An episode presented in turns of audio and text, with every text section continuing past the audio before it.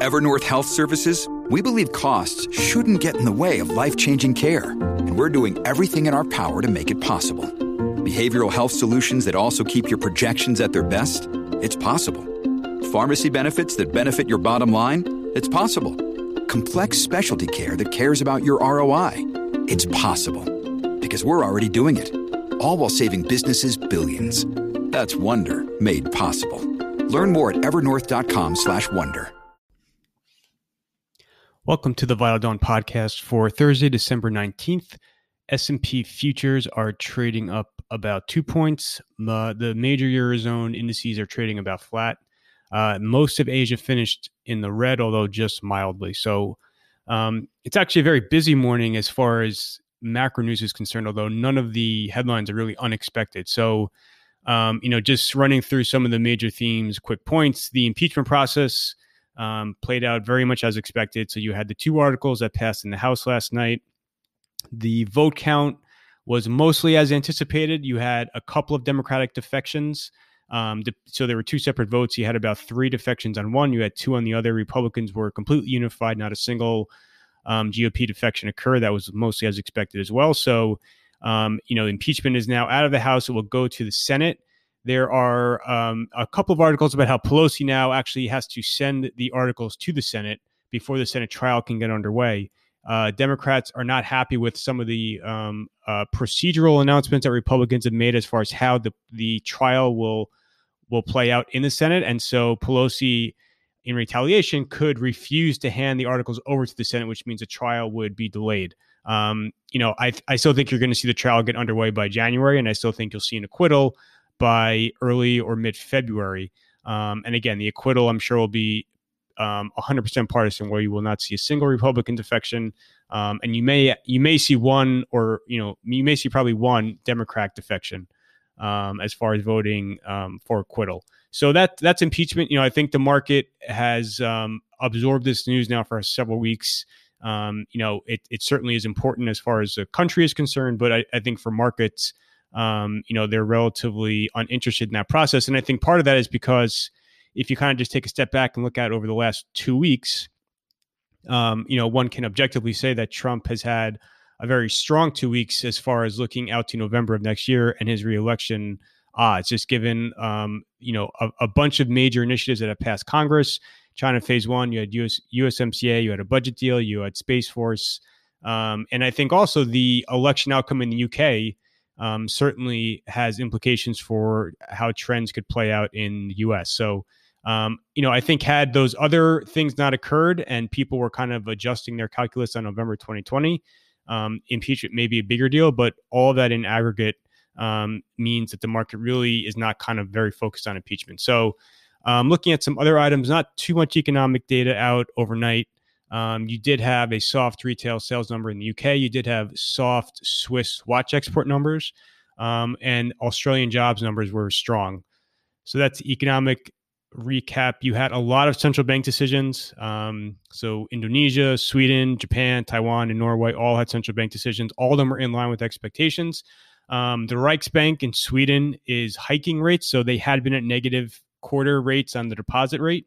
Um, they took that back to zero. So, and they talked about negative side effects from negative rates. So, you know, this has obviously been a big controversy in the world of central banking about um, just how low you can cut the deposit rate before you start to outweigh the benefits of increased accommodation. Obviously, the ECB disagrees with the Riksbank. Um, the ECB rates are deeply in negative territory, and and it looks like they will stay there for the time being. But the Riksbank obviously is brought them back to zero. So you know, I don't I don't think this really sh- changes much. I don't think you're going to see other central banks in negative territory follow the Riksbank just yet. Um, the Riksbank seems to be somewhat unique in its assessment of the dangers of negative rates um, as far as the, the major central banks are concerned. Um, on trade, nothing really new, although it is interesting that you're seeing now. You know, I think when USMCA, when the deal struck, people initially um, celebrated the fact that you know, you're not going to see NAFTA get torn apart without any replacement in place. So the fact that you're going to have now a replacement of NAFTA, you will have some type of a trade agreement in place um, for Mexico, the U.S., and Canada. Um, that is certainly positive. But I think in the last kind of 72 hours, you've seen some people look at the specifics of USMCA. Um, and again, it's better than not having any agreement in place, but it's worse than NAFTA as far as economic growth is concerned. And you've had a bunch of analysis um, published. So the CBO had a report out yesterday just talking about how this adds about $3 billion of increased tariff costs for the auto industry over 10 years. Um, and you've had a couple of other similar articles written. Senator Pat Toomey, uh, Republican, had an editorial out in the Wall Street Journal today talking about how he plans on voting against UMCA for all those reasons. Um, it is still very likely to pass the Senate. enough votes are there for it, but it's kind of interesting that you are seeing now um, a little bit more, um, uh, you know, a little bit more criticism of it, of of the particulars of it. On U.S. China Phase One, nothing super new on that front. Um, it looks like we will see a signing ceremony in January. This that had been kind of the guidance we've received before, and then uh, coincident with that signing ceremony, we should see um, the actual Phase One agreement in text released to the public. Um, and and so I think people are going to be looking at that for specifics around again the asset purchase numbers. You've seen a lot of figures thrown out. You have not seen both sides um, kind of reach a consensus on what was actually agreed to, um, especially around the agricultural figure where there's still a lot of skepticism that China can actually buy 40 to 50 billion dollars annually in agricultural products from the US. Um, and I think too, people want to be looking at uh, to the extent there's any kind of schedule or outline as to what could trigger additional tariff rollback. So, you know, the initial phase one agreement, you actually had relatively limited rollback as far as you really just cut the September 1st tranche in half. But I think investors correctly anticipate over the course of 2020 um, you know, especially as you go into an election, it would be very easy for the White House to dribble out more rollback to help kind of the economy, to help sentiment, um, and, and to help the you know the campaign. So I think people will be looking for specifically what would trigger additional rollback or what could trigger snapback. So you know there is a provision in this phase one agreement that the tariffs could be increased if China were to not hit its certain objectives. So it will be interesting to see if that is laid out specifically um, in this phase one text that should hit sometime in January. Um, that is essentially it as far as macro stuff is concerned. Um, on the micro front, I, you know, Micron is probably the only really major headline out overnight. So, um, you know, numerically, the quarter was essentially in line, and, and numerically, the guidance was actually a tiny bit light for the current quarter.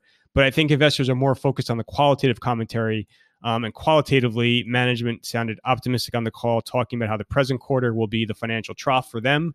Um, and they were going to see increased results um, in fiscal Q3 and into the back half of next year. So I think people were, you know, were bullish. Um, you know, I think people took away um, favorable sentiment just as far as the qualitative commentary um, and keep in mind, sentiment had been very built up on Micron into this quarter. You've had a lot of sell side optimism in the last several days, a few upgrades, but um, I think the call was enough to kind of spur additional upside, and the stock ended last night's after our session up four and a half percent. Um, also, too, on the call, management disclosed that um, all of the license requests that they had sent into the Commerce Department as far as selling um, to continue selling products to Huawei, they received approval on all of them. So um, you know, you've had a lot of mixed messages, mixed headlines around Huawei and what exactly is occurring. Um, apparently, you know, in the last couple of days, there was an article about how the Commerce Department is considering um, even more strict revisions as far as U.S. companies selling products to Huawei. Um, but you are kind of seeing these these licenses get handed out, and and Micron confirmed that last night on on its call. Um, so that is essentially it for this morning. As far as the calendar for today, um, you know, a couple of items, some macro news. Um, you have the BOE decision still coming up. You have the Queen speech in the UK still coming up. As far as U.S. equities are concerned, I think earnings are still probably going to be the only thing that matters. Um, so you have Accenture, Conagra, Darden out this morning, and then Nike is after the close. So I'd imagine um, those will be the only real kind of major events as far as for U.S. stocks.